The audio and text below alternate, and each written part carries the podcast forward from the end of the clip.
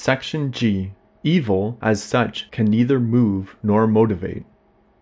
Since evil, as such, is nothing, neither is it active in the strict sense. An evil action is a defective action, that is an action lacking something due.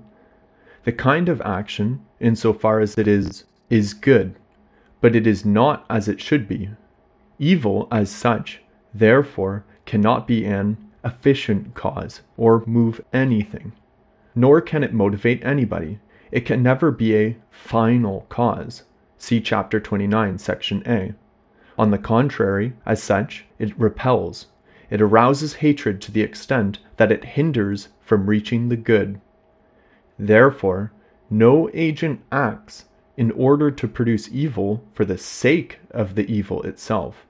If he acts, it is for the sake of something good which is not due. For example, if someone wants to steal something, what motivates him is not the evil of the action or its injustice, because, at that particular moment, it appears as good to him that he should have that thing which is good.